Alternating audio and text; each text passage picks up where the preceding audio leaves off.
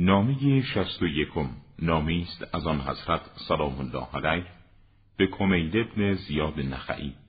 و او کارگزارش هیت بود به او از آن جهت که دشمن از قلمرو حکومت او گذشته و برای قارت مسلمین پیش رفته و او آن را رها کرده بود اعتراض می کند. اما بعد قطعی است زاگه کردن انسان آنچه را که مدیریت آن را به عهده گرفته و به زحمت افتادنش درباره آنچه به عهده دیگری است یک ناتوانی آشکار و رأی پوچ است. و دستاندازی تو به قارات مردم قیسیا و تعطیل کردن فعالیت در مرسا و به کار بردن اسلحه که ما تو را بر آن والی کرده بودیم و در آنجا کسی نبود که جلوی دشمن و قارت او را بگیرد و لشکر خصم را از آنجا رد کند نظر و اندیشه است گسیخته و بی اساس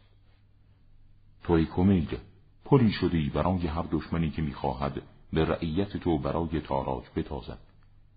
نشانه مقاوم داری و نه دارای حیبت هستی و نه صد کننده مرزی و نه شکننده شوکت و قدرت دشمنی و نه بینیاز کننده مردم کشور و نه کفایت کننده فرمانده خیشتنی